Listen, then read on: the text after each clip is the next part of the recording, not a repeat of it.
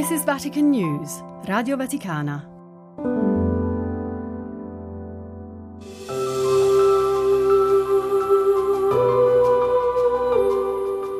Anche chi sa poco o nulla di lui, quando scrive un'email o guarda il calendario, calcola gli anni a partire da quello della sua nascita.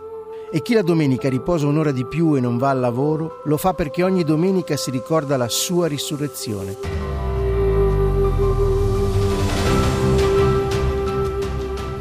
Chi è Gesù di Nazareth che ha condizionato così tanto le nostre vite? Sono Andrea Tornielli e questo è Nazareno, il podcast che vi racconta la vita di Gesù.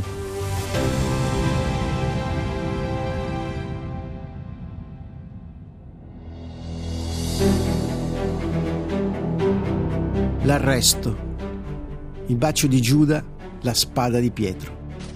I soldati si avvicinano entrando nel Getsemani. Gesù chiama i suoi e a voce alta. Basta, è venuta l'ora. Ecco il figlio dell'uomo viene consegnato nelle mani dei peccatori alzatevi, andiamo. Ecco colui che mi tradisce è vicino. Sta ancora parlando quando arrivano. Giuda li guida. Ci sono le guardie del Tempio armate di spade e altri servitori con bastoni. Sono stati mandati dai capi dei sacerdoti, dagli scribi e dagli anziani per catturare Gesù e trascinarlo di fronte al Sinedrio. Il traditore aveva dato loro un segno convenuto dicendo quello che bacerò è lui.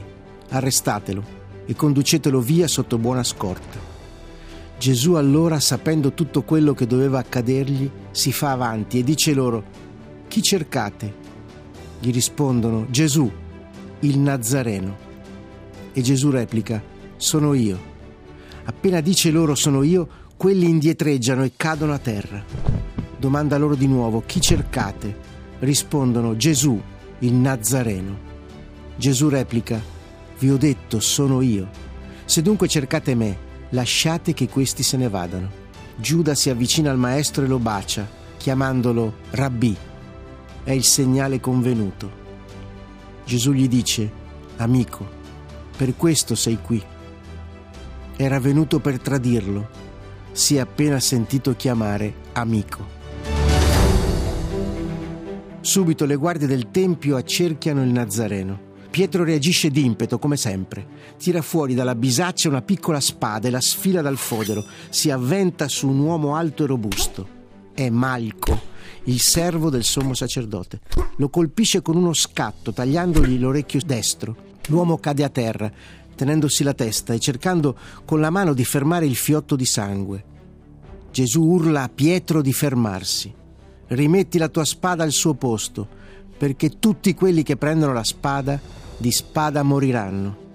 O credi che io possa pregare il Padre mio, che metterebbe subito a mia disposizione più di dodici legioni di angeli? Ma allora come si compirebbero le scritture, secondo le quali così deve avvenire? Poi Gesù si avvicina a Malco che continua a singozzare dal dolore, raccoglie l'orecchio tagliato e glielo riattacca, sanando la ferita. Il servo del sommo sacerdote rimane inginocchiato a terra, paralizzato. Non riesce ad alzarsi dopo essere stato miracolosamente risanato. In quello stesso momento Gesù dice alla piccola folla che lo sta arrestando, come se fossi un ladro siete venuti a prendermi con spade e bastoni. Ogni giorno sedevo nel Tempio a insegnare e non mi avete arrestato. Ma tutto questo è avvenuto perché si compissero le scritture dei profeti. Le guardie gli sono addosso e gli legano le mani dietro la schiena con una corda robusta. Gli mettono una catena al collo e lo conducono fuori dall'orto degli ulivi. Allora tutti i discepoli lo abbandonano e fuggono. Fugge anche Marco, il figlio del padrone del podere, che si era accovacciato avvolto dal lenzuolo dentro la baracca che custodiva il frantoio. Un soldato cerca di trattenerlo, ma rimane soltanto con il telo tra le mani, mentre il ragazzo scappa via nudo. Le guardie del Tempio non si mettono a inseguire gli apostoli. Hanno il mandato di arrestare Gesù di Nazareth, non i suoi seguaci.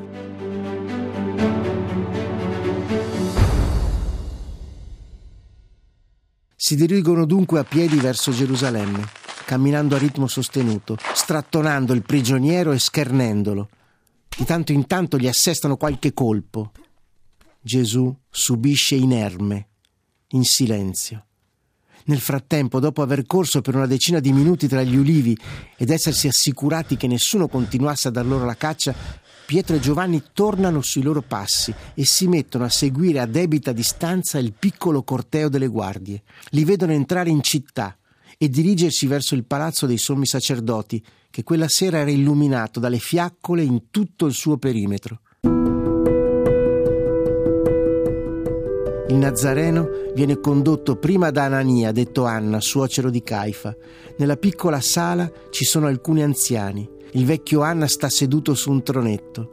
Nei volti dei suoi collaboratori si legge la volontà di fare in fretta, secondo un copione già scritto.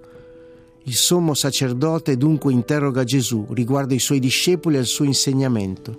Gesù gli risponde, Io ho parlato al mondo apertamente ho sempre insegnato nella sinagoga e nel tempio, dove tutti i giudei si riuniscono, e non ho mai detto nulla di nascosto. Perché interroghi me? Interroga quelli che hanno udito ciò che ho detto loro. Ecco, essi sanno che cosa ho detto. Appena detto questo, una delle guardie presenti dà uno schiaffo a Gesù, dicendo: Così rispondi al sommo sacerdote? Gli replica Gesù: Se ho parlato male, dimostrami dov'è il male. Ma se ho parlato bene, perché mi percuoti? Concluso l'interrogatorio davanti ad Anna, Gesù, già prostrato per i colpi subiti, sta per essere condotto dal sommo sacerdote Caifa. Sono le scene finali di una messa in scena già scritta. Vogliono condannarlo a tutti i costi.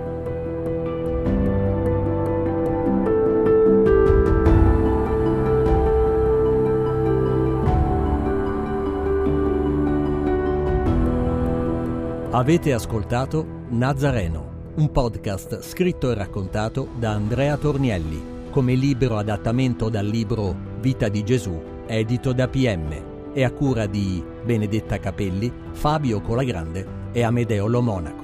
Realizzazione tecnica di Adriano Vitali.